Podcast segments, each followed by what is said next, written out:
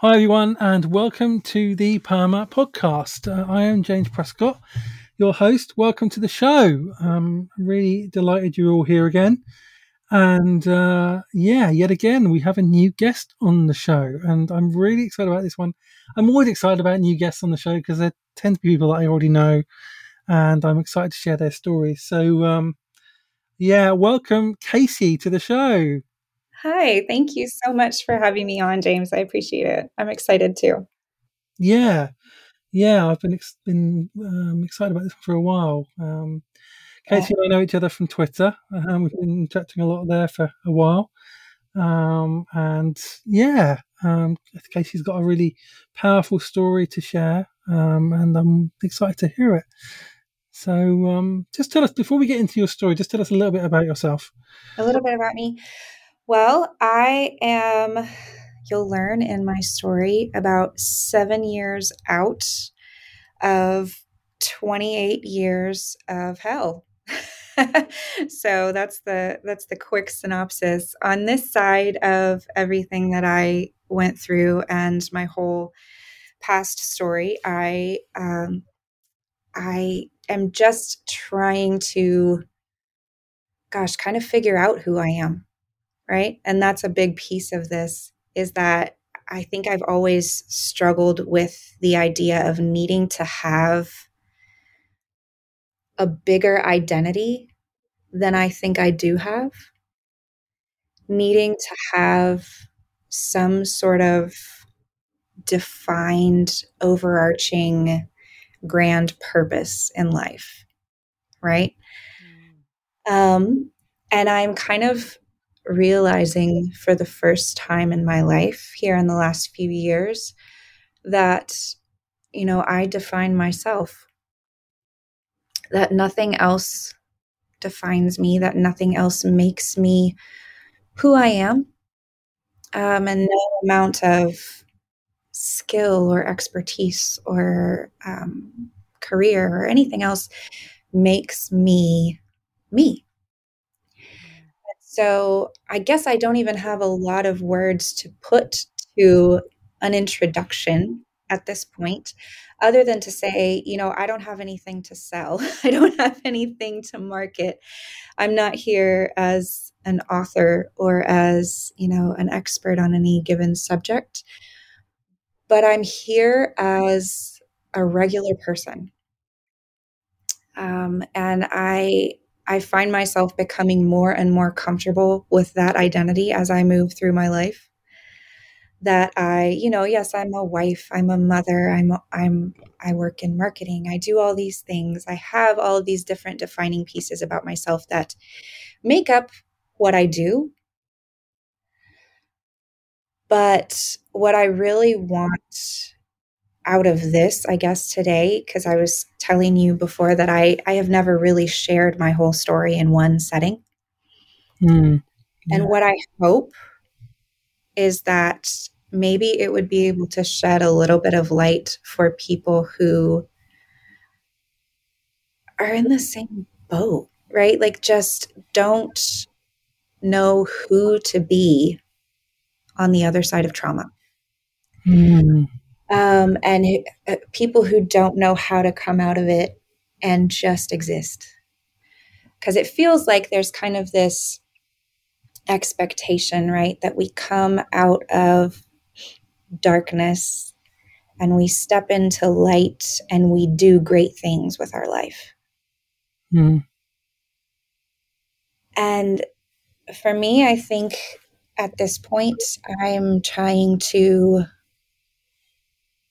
just rely on the fact that I am great without mm-hmm. having to do great things. yeah, that no, that's that's an amazing introduction. That's brilliant. I love that. I love that introduction.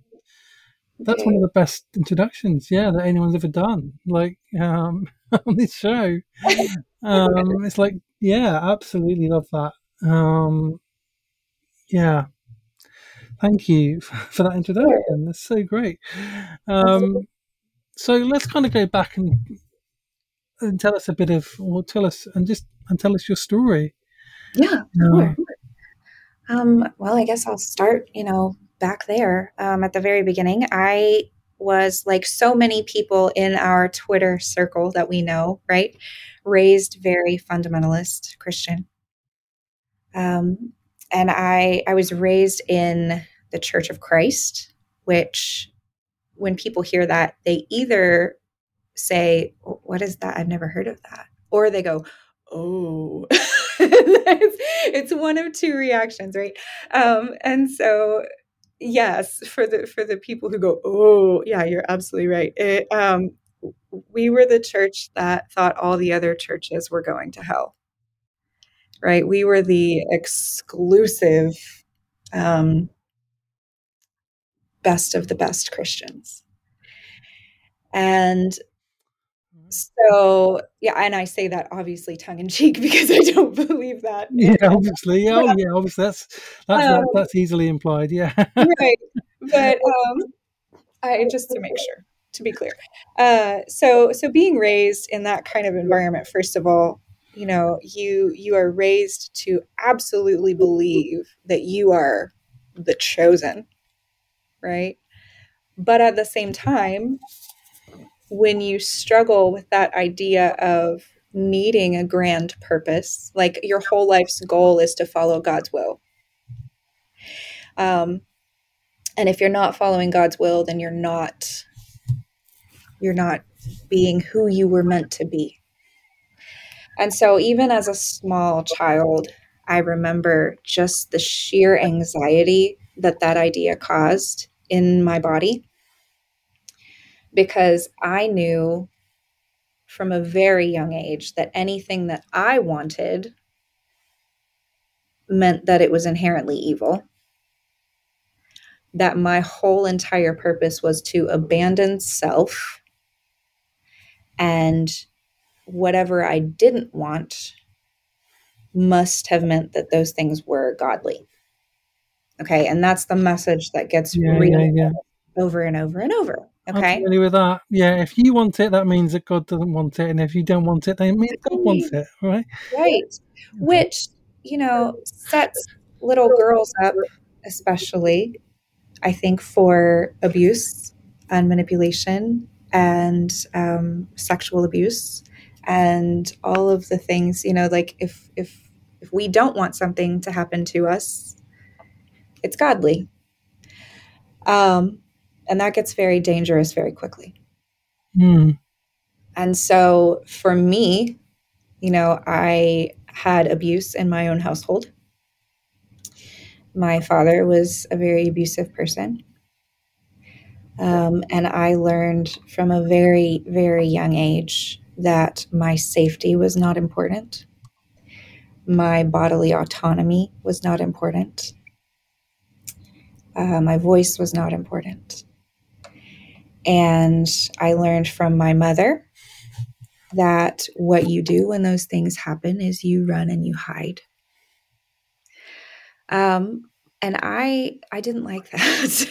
obviously, mm-hmm. I uh, I was a a Spitfire if if I can say that. I I was a fight response right. biologically. Yeah. Yeah. And so being born into this environment that constantly tries to put your fire out right and i was constantly trying to relight that fire and fight back um, often left me worse off than when I started. Mm. Yeah. Um, and I, I won't, you know, I won't drag out all of the details of that, but it was, it was not a good situation for me. Um, I was homeschooled. So I'm, you know, one of those weirdos. and I always tell people that my experience as a homeschooler was even different than I think a lot of other homeschool kids experienced because we weren't in you know the homeschool groups or we weren't in a church even that homeschooled a lot of other kids. And so we were pretty isolated uh, in our situation. And it was my family and our church. And for my entire childhood, those were the only people that I knew. You know, I didn't have friends outside of church. I didn't have friends at school. I didn't have friends in other places. You know, church and home was my entire life. Hmm. Um, and it's it's just it's so um trying to think about how to how to phrase this or how to tell this even just like i said you know this is the first time i'm really putting words to all of it so Mm. Yeah. when you when you grow up like that so isolated um, and also feeling like your entire goal in life is to have some sort of godly purpose but the only examples you have of that are church and home and you don't know anything else right? Yeah. um, and part of my circumstances too was that my father really wanted me to be a boy. Um, he had always wished that i was a boy and so he treated me in that way. And i learned that i was never strong enough. I was never tough enough. I was never hard enough you know uh, to suit him and so, what I really wanted more than anything was to be accepted um, and seen as strong, seen as capable, right? Yeah. And so, in church, in that setting, you you're taught constantly that you know, as a woman, you don't get to do anything. Right. I was not allowed to serve. I was not allowed to teach. I was not allowed to do. Um, but I also knew that I didn't want to be that godly wife. Like I knew from a young age, like that wasn't my purpose. I I was capable of so much more than that. hmm But time and time again, you're just shown over and over and over that the world doesn't have a place for you outside of that. Mm. You know, and from youth ministers who become abusive um, to you know just being the girl that how do i say this gently i i was i developed at a very early age too so Right. from age like 10 11 on um, i not only was fiery and and a fighter but i also became the stumbling block for every person around me right? Every man around me. Um, and then you start to get blamed for everything that happens to you. Is your fault you know? And i learned pretty quickly i learned pretty quickly to cover my body always to hide it um, to dress so that i couldn't be seen. Um, because i learned that life was a lot easier if just no one perceived me right? And it didn't matter right? That's the story time and time again is it? It doesn't matter what you do or what you wear or how you act or what you know when you are female woman you know um, you're going to get taken advantage of. Mm, so sad. especially in a situation that sets you up for it like that right? In a situation where you're told time and time again that you don't matter.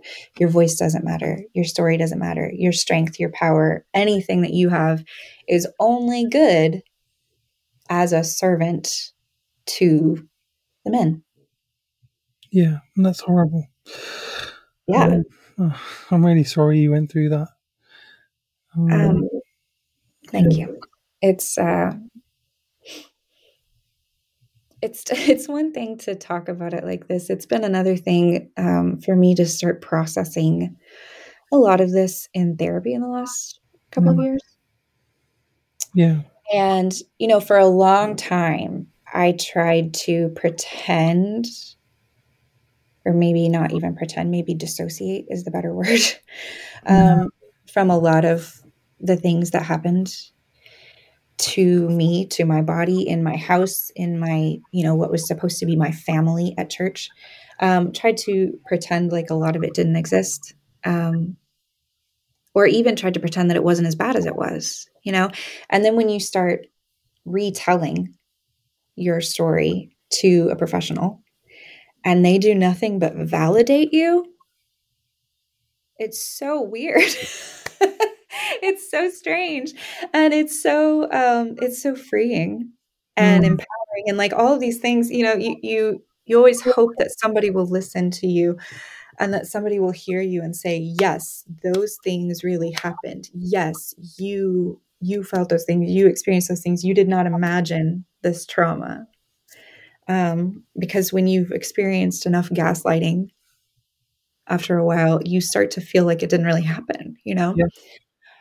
um, but it did it did happen you know and you grow up in this environment that just constantly belittles everything about who you are. Okay. And so there was, for me, there was this internal conflict always of wanting to be greater, wanting so many things. I used to want to sing, right? Just as a small example, I love to sing. I'm really good at it. um, and I always was, even from a very young age.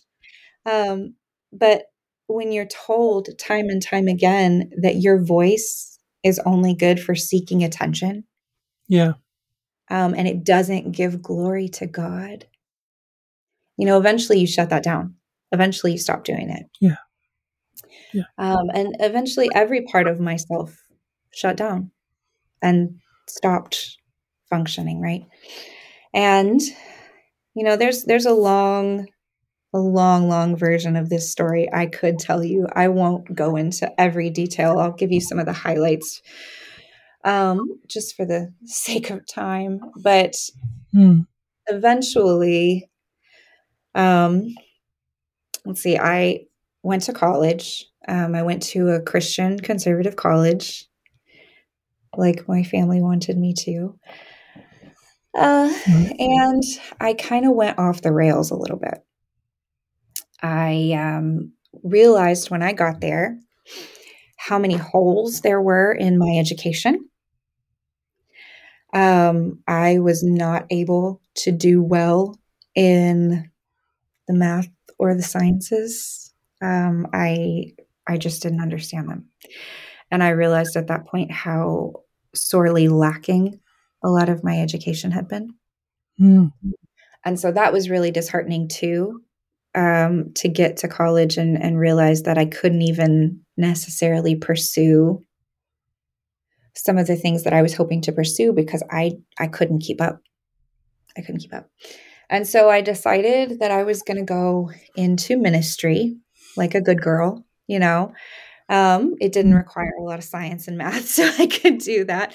I could go into ministry and I could be, you know, somebody's wife and I could serve a church and I could fulfill this purpose and I could follow God's will. Yeah. And then I realized, um, you know, a year or so into that, that um, in order to have a degree in ministry, you had to take preaching courses.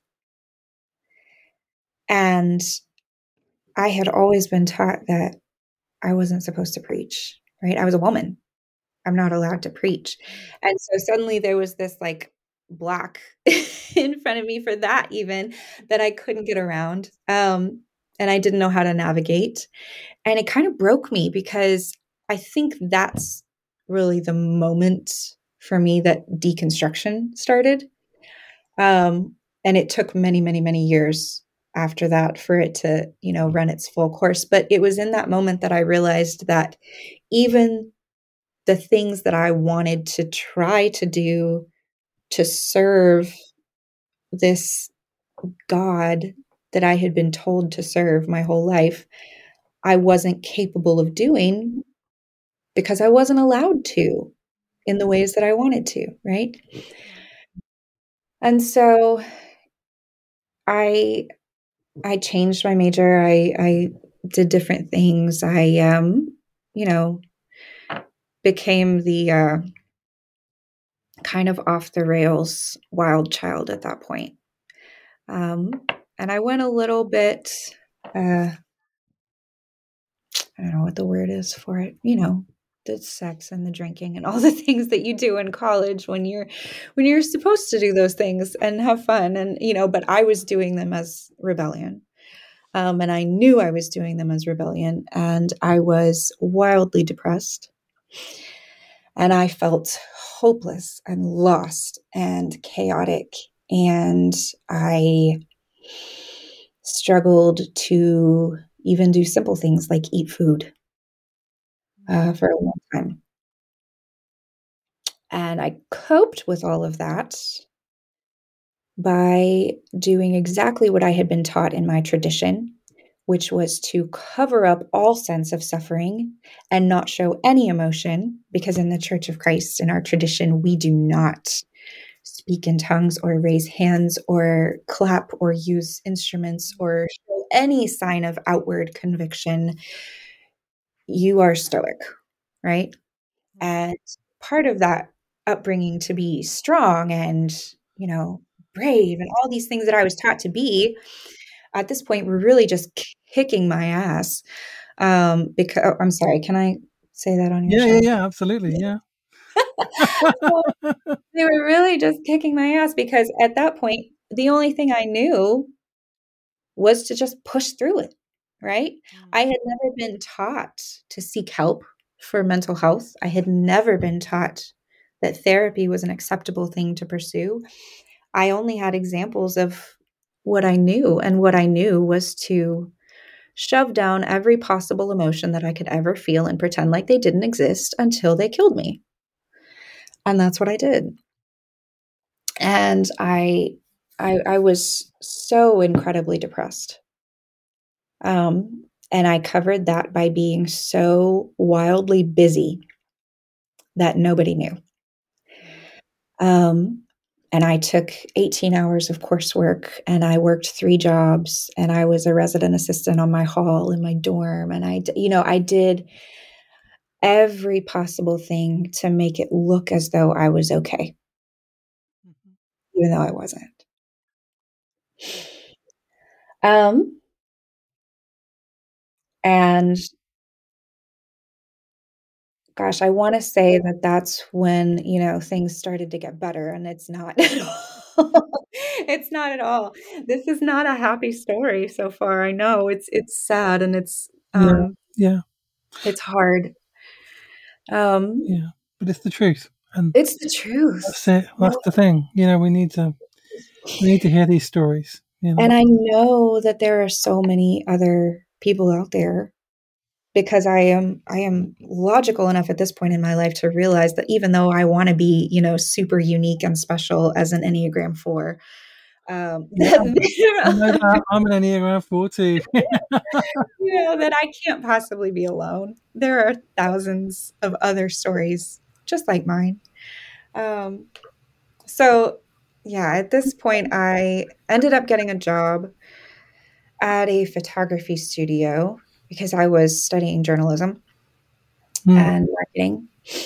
And I ended up getting a job there, and I was 19, maybe 20, mm. very young. So young. I was a baby, James. I was a baby. Um, and at that point, I had not only just been struggling with this mental health and all of these issues for such a long time already, for at least a couple of years. Yeah. Um, I was coming off of a sexual assault in mm-hmm. college um, that I didn't tell a soul about until a couple years ago. I'm 35 now, for reference. Um, and I felt like the biggest piece of worthless garbage.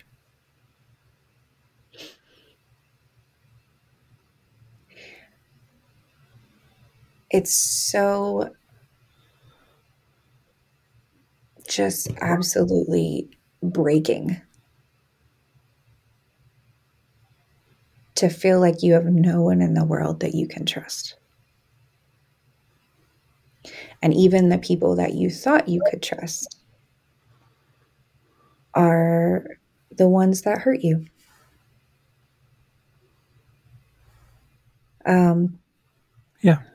and I was in what I will say was the most vulnerable place I think I've ever been in my entire life. Emotionally, physically, everything. Yeah. And I took this job at this photography studio and um, I loved the work. It was really exciting. It was fun work. Um, we traveled a lot. We uh, did all different kinds of photography and it was so fun. And I finally really enjoyed it um, until the uh, the boss at this job took notice of me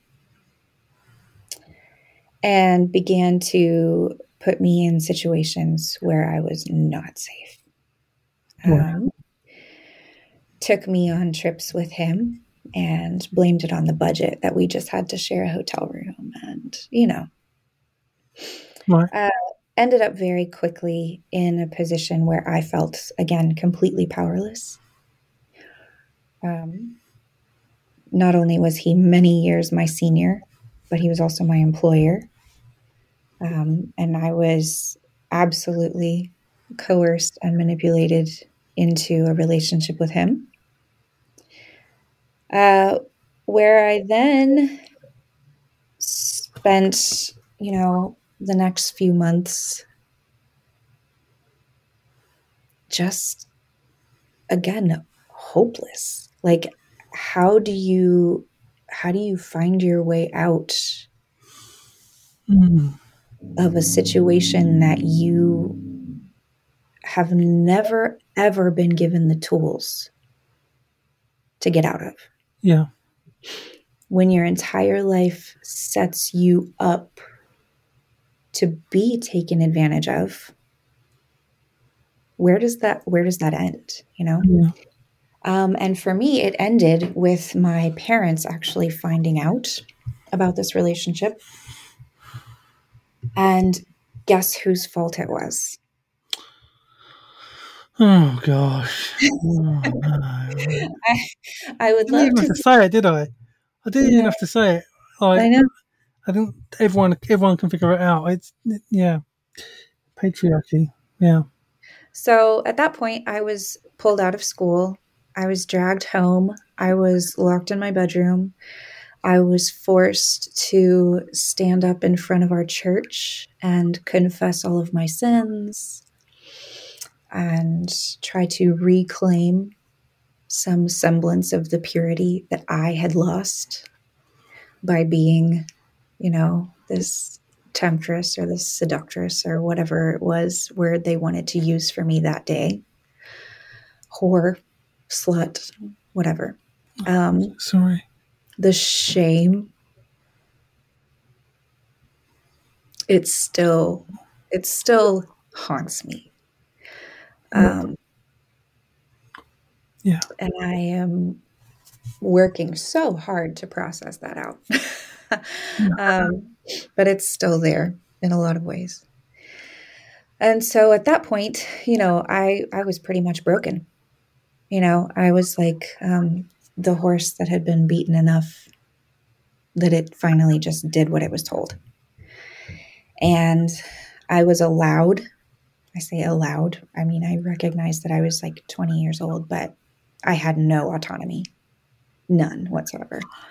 Um, I was allowed to finish school.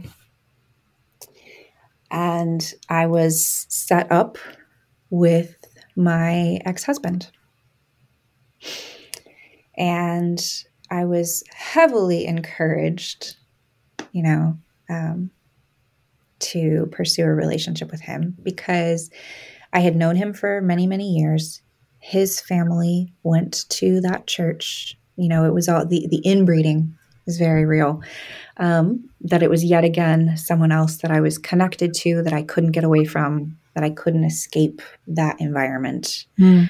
Everything that I had and everything that I knew was connected to that single point of return, right? Um, but I was told that, you know, this person would accept me because he had also struggled to maintain his purity. And so he would be understanding of my sins. Um, and so, very quickly, very, very quickly, I was pushed into marriage. And I didn't have any fight left in me at that point. It had it had been stomped out. And so I went along with it. And it was within nine months I was married to this man that I did not love. I did not want to be married to. I did not feel for him what you should feel for someone that you want mm-hmm. to marry, you know. Um, and I didn't even want to be married. I didn't know what I wanted, right? Because I had never been allowed to think about what I wanted, but I knew that that wasn't it.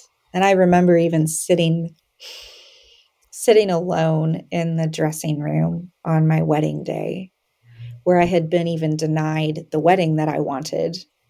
Um, and there were hundreds of people in attendance, and it was huge and this giant party that I was terrified of. And I remember just sitting in this room in this giant poofy dress, you know, looking mm-hmm. down at myself and not even recognizing who I was or what I wanted. And I, I, I still say to this day, if one person had looked at me and said, You don't have to do this. Like if I think I, if one person had given me permission to just run, I would have run and I don't think I ever would have looked back. But nobody, nobody was there to give me that permission, right? Mm. And so I got married, and instantly he moved me away to a different city where I didn't know a soul. Um, and he worked constantly, like 90, 100 hour work weeks. He was gone, and I was alone. Um, I was also at this time getting very, very sick and there was no explanation for it. Um, I was violently ill on a daily basis. Um, the doctors couldn't figure out what was wrong. And I was, you know, mm. just utterly bottomed out. Um, and just a couple months into our marriage, I found out that he was already cheating on me. Um, and when I say cheating, I say that with oh, a grain of salt because it was so much more than that. And I won't go into details about everything that my ex husband was involved in because a lot of it I found out was happening during those work hours, which I found out were not work hours later on. Um, a lot of it was illicit and illegal and destructive and harmful and terrifying. Um, and I was trapped, literally trapped, um, alone, without any resources, without any money of my own, without a job, without anything, just completely trapped. Um, and I was told at that point by a pastor that he got to help, you know, counsel, quote unquote, us in our marriage, um, that it was my job to help him, to be his mate, right? To be his partner, no matter what he was doing. He was the leader of our family. And it was my job to continue being his faithful wife. And that if he was cheating on me, obviously that meant I wasn't doing my job at home. So,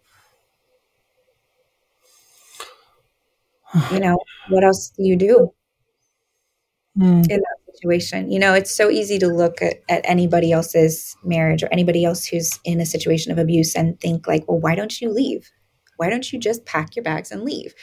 And having been there, you know, you can't you can't ever say that to somebody who has been so utterly and completely broken and made to believe that everything that they desire is false or a lie or evil or untrue.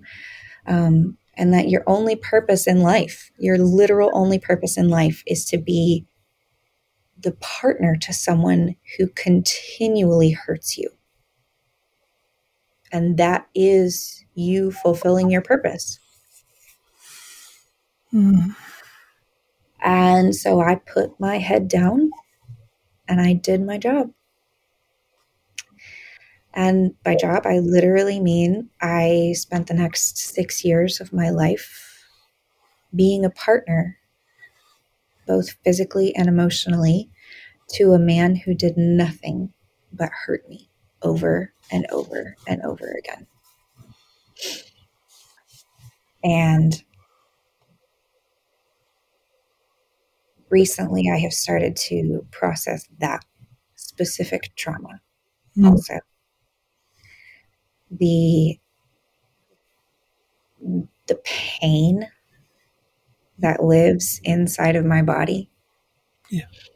from being forced into as many things as I was forced into for years and years and years. Um, is something that I still have even trouble in a lot of ways acknowledging because it's so deep and it's so hurtful and it has affected every single part of my life how I move through the world, how I engage with other people that I love, how I see myself, you know. Um, and it's it's so destructive. And so, you know, when I tell you that I used to be all fight and fire, and at that point, it just felt like I had been ravaged by the fire. Mm. Like I had been burned up. Yeah. I'm so sorry. And I had two children with him. And those children are, and let me say this to qualify, I do not ever recommend that someone has a child to fix a problem. Okay, that is not that is not an endorsement for that. Um, I had two children. Um, the first one was a another experience of trauma. Um, and I shared a little bit about that on Twitter recently that, you know, the first birth that I had uh, destroyed my body in a lot of ways, really, really damaged me. Um, and I was left with this, you know, gaping hole of pain and fear and depression. And I was left alone largely to raise an infant by myself. And I had no clue what I was doing. No clue. Mm. Um, and I don't even remember a lot of her early years because I think I was just so dissociated from a lot of it. Mm-hmm and that hurts because it, it that's so much grief that I still carry right now that I wish I could remember better when she was a baby. You know, when she was small, what that was like. And a lot of it I just don't remember. Yeah. Um, but I remember having this kind of wake up call when she was about two. And feeling like you know, I woke up one morning and I, I, I kind of hit this brick wall of realization that I am raising her to be me. And we were still, you know, in the same kind of religious communities. I was raising her in a house with a father that was very much like mine. And I was becoming this mother figure that was getting really good at hiding from the hard things and pretending like the pain didn't exist. Mhm. And I realized very suddenly that if I didn't do something different, that my daughter was going to grow up and have the same exact experiences that I had. Yeah. And so I, in a fit of fire that I still to this day don't know where it came from, um, threw all of my stuff into garbage bags and loaded my car and drove home. And that's not the end because he came after me. And I told him in no uncertain terms that if he wanted to keep our family together, that he at least had to move home. Right? That that I wanted to be around other people who understood me, um, other people who knew who I was and who could support me and help me raise this baby that I was raising by myself.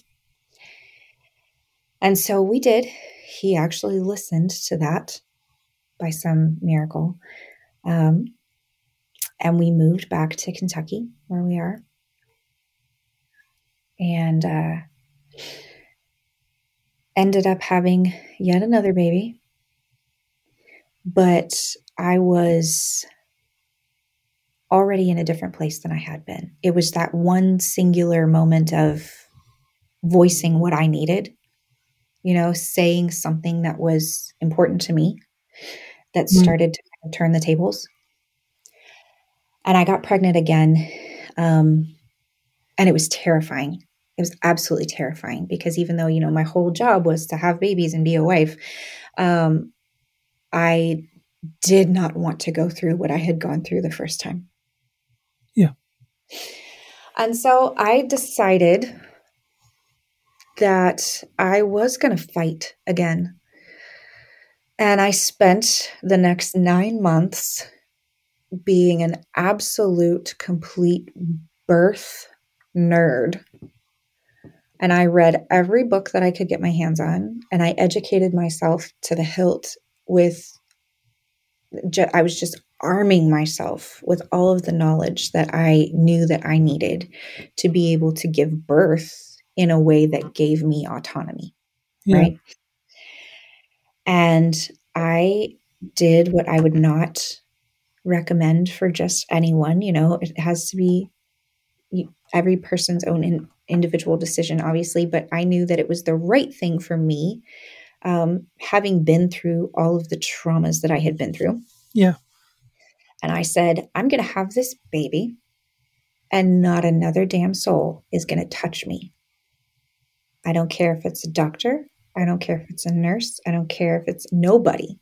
Nobody puts their hands on me at all. And I, by myself, had a baby in my living room floor. Um, and the amount of power that I felt in that experience Mm. Was unlike anything else I have ever experienced in my life. Wow. That's amazing. When I realized, James, that my body could do that, right? That I was capable Mm. of something of that magnitude, that nobody else told me what to do. Nobody else was forcing themselves on me. Nobody was touching me. I was doing it. I was in charge. I was in control. And when I realized that I could do that, it changed everything. Wow. Every part of me changed in that moment. It was like it was like another you was born. It really was. It really was. I say, like, I came to life when I had my second kid. Um, because I didn't even know who I was before that. I had no idea I was capable of that. For the first time to show and have that kind of strength and it not be met with fear or abuse in return, Mm. but it was met with joy and and healing and goodness and love and all of these wonderful things that you always want, you know, and and I had this beautiful tiny human that I created um and and nobody else could lay claim to that. It was only mine. And it was the first thing that I had ever had in my life that was only mine. And so at that point, it was, you know, it was biding my time. It was biding my time. Um, and I knew I couldn't walk away with a newborn. Um, but it was it was a year after she was born when we were healthy and strong and I went to my employer and I got a raise and I did all the things that I needed to do. I saved some money and I packed my bags for the second time and I didn't look back. I didn't look back. And in the process of walking away from that marriage, I also was forced to walk away from everything I had ever known. Because what should have been the greatest thing for me and my daughters um, turned into our entire community and church family abandoning us and siding with my ex husband. Hmm. So I was asked to leave the church. Um, I was threatened many, many times with lawsuits and fear tactics and all the things that you can imagine. Yeah. Um, and I was told to keep quiet, that this wasn't my business, this wasn't my story, this wasn't true, that I was making it all up, that it wasn't real, that I was imagining things that you can imagine, all Yeah. of that. Yeah. Um, Yeah. And so I left. I left it all behind. Um, and I still don't even know how because it would have been so easy in those moments. Yeah. To just say, You're right, I'm sorry. Okay. and stay where it was safe and comfortable. Right. Um, but I couldn't. I, I couldn't. I was so sick over all of it. And I just, I knew that the only way that I could ever continue to live with myself was if I could raise those two daughters to be able to feel that same kind of power Mm. that I had gotten a small taste of. Um, and so that's where that's where I found myself seven years ago now. Right. Um, Wow. and since then, it has been a roller coaster. You know, anybody that says healing is linear is lying to you. Absolutely. I agree. Um, my body has revolted in a lot of ways. Um, I have suffered a lot of sickness and illness in many different ways because it's like when I finally got out and got safe, all of that pent up trauma that was being held inside of my bones just all tried to escape, Yeah. Yeah. you know? I understand. Yeah. And so my body physically almost died a couple of times from the trauma. Um, but now I I find myself in a place of of safety. Um, I find myself in a place of autonomy for the first time ever. and it is nothing short of a miracle. But when I say miracle, I don't mean it in the traditional sense of, you know, God made it happen. I made it happen. I created my own miracle. And, you know, I would never be so naive as to think that this story couldn't have been very, very different. And I recognize even just the sheer amount of privilege that I have to be able to say, you know, I always had a place to live. I always had a job to fall back on. I had opportunities to get out. And that alone is something that obviously not everyone else is given, right? Not everyone else has. So you can't even you can't even look at every situation and say, yeah, you know, all you have to do is be strong. Like, no, that's nonsense. Um, we live in a in an oppressive system that that makes it so easy for abusers to hold on to their victims, right? Yeah. To keep them oppressed. We live in a society and in a world that glorifies that and gratifies those people and, and makes it simple for them um, and makes it really, really, really hard to get out. But on this side, you know, I uh, I'm grateful. I'm so grateful, and I'm grateful, yes, to some people who were there to help and support and hold my hand, right? But I'm finally, for the first time in my life, grateful to myself. Grateful that I didn't give up, that I didn't quit, um, grateful that I can finally start to see that even though nobody else in my life ever assigned any value to me, that it doesn't mean I don't have value, right? That I mm-hmm. assign that to myself. And so kind of coming full circle, you know, coming back to that idea of identity and I don't I don't show up as an expert or an author or anything like that with something to sell or something to share. I show up as a person who finally recognizes that my my value is exactly what I say it is. Hmm. Oh, wow. Um, I think I just want to affirm everything you said and um, the courage that it took to say it. Thank you. Um, because it's not easy to share that, especially for the first time.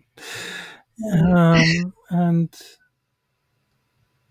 the the courage that you showed in getting out and um, moving into your own power and embracing that and living into that um, takes incredible courage and um, yeah um, i'm glad that i'm glad you got free i'm glad that um, yeah. you you have a better life now mm-hmm. Um, and I'm I'm really pleased you you felt able to share all of that.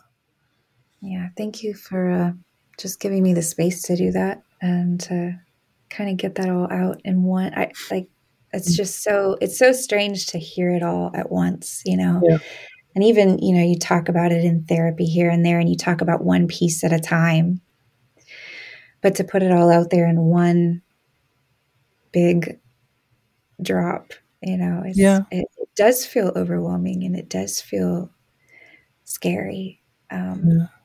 but i guess i would just say to to anybody who is listening who has a similar story or resonates or identifies even with a piece of it um, that you are absolutely not alone absolutely not alone um, on on this side i have you know, had the privilege of being able to go to therapy for a while. and um, get proper medical care for the first time in my life and have been able to receive diagnosis for things um, that I've struggled with always, you know, the anxiety, the depression. Um, I've been also diagnosed with ADHD mm. as well as as well as OCD. Um, and physically, uh, fibromyalgia shapes a lot of my life and how I'm able to function. Mm. Um, with a lot of a lot of pain and a lot of bad days, and I just remind myself that you know my body is letting me know that I'm purging. Yeah. Purging 28 years of hell.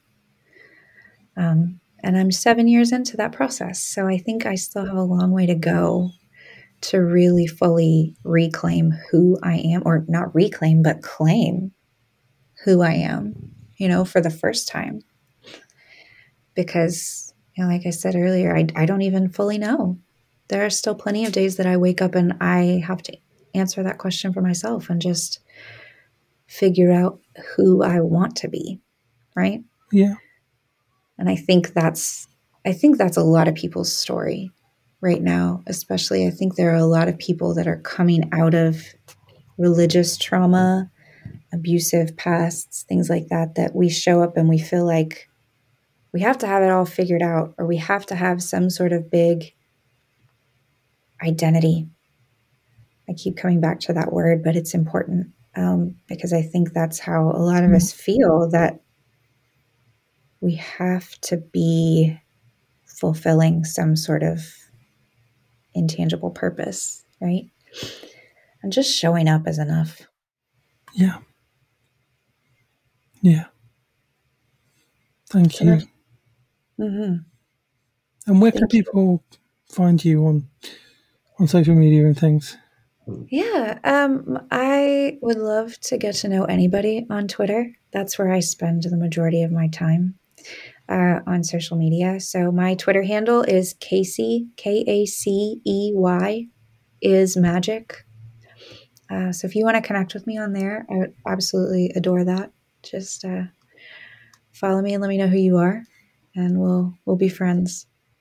Fantastic, and I can I'll show you Kacey is well worth the follow. She's a fantastic follow. Oh, and I'm getting to know her um the last few weeks and months and things. Um, Wonderful. Yeah. So um, thank you for sharing your story. Um, uh, like, I, like I said, it incredible courage.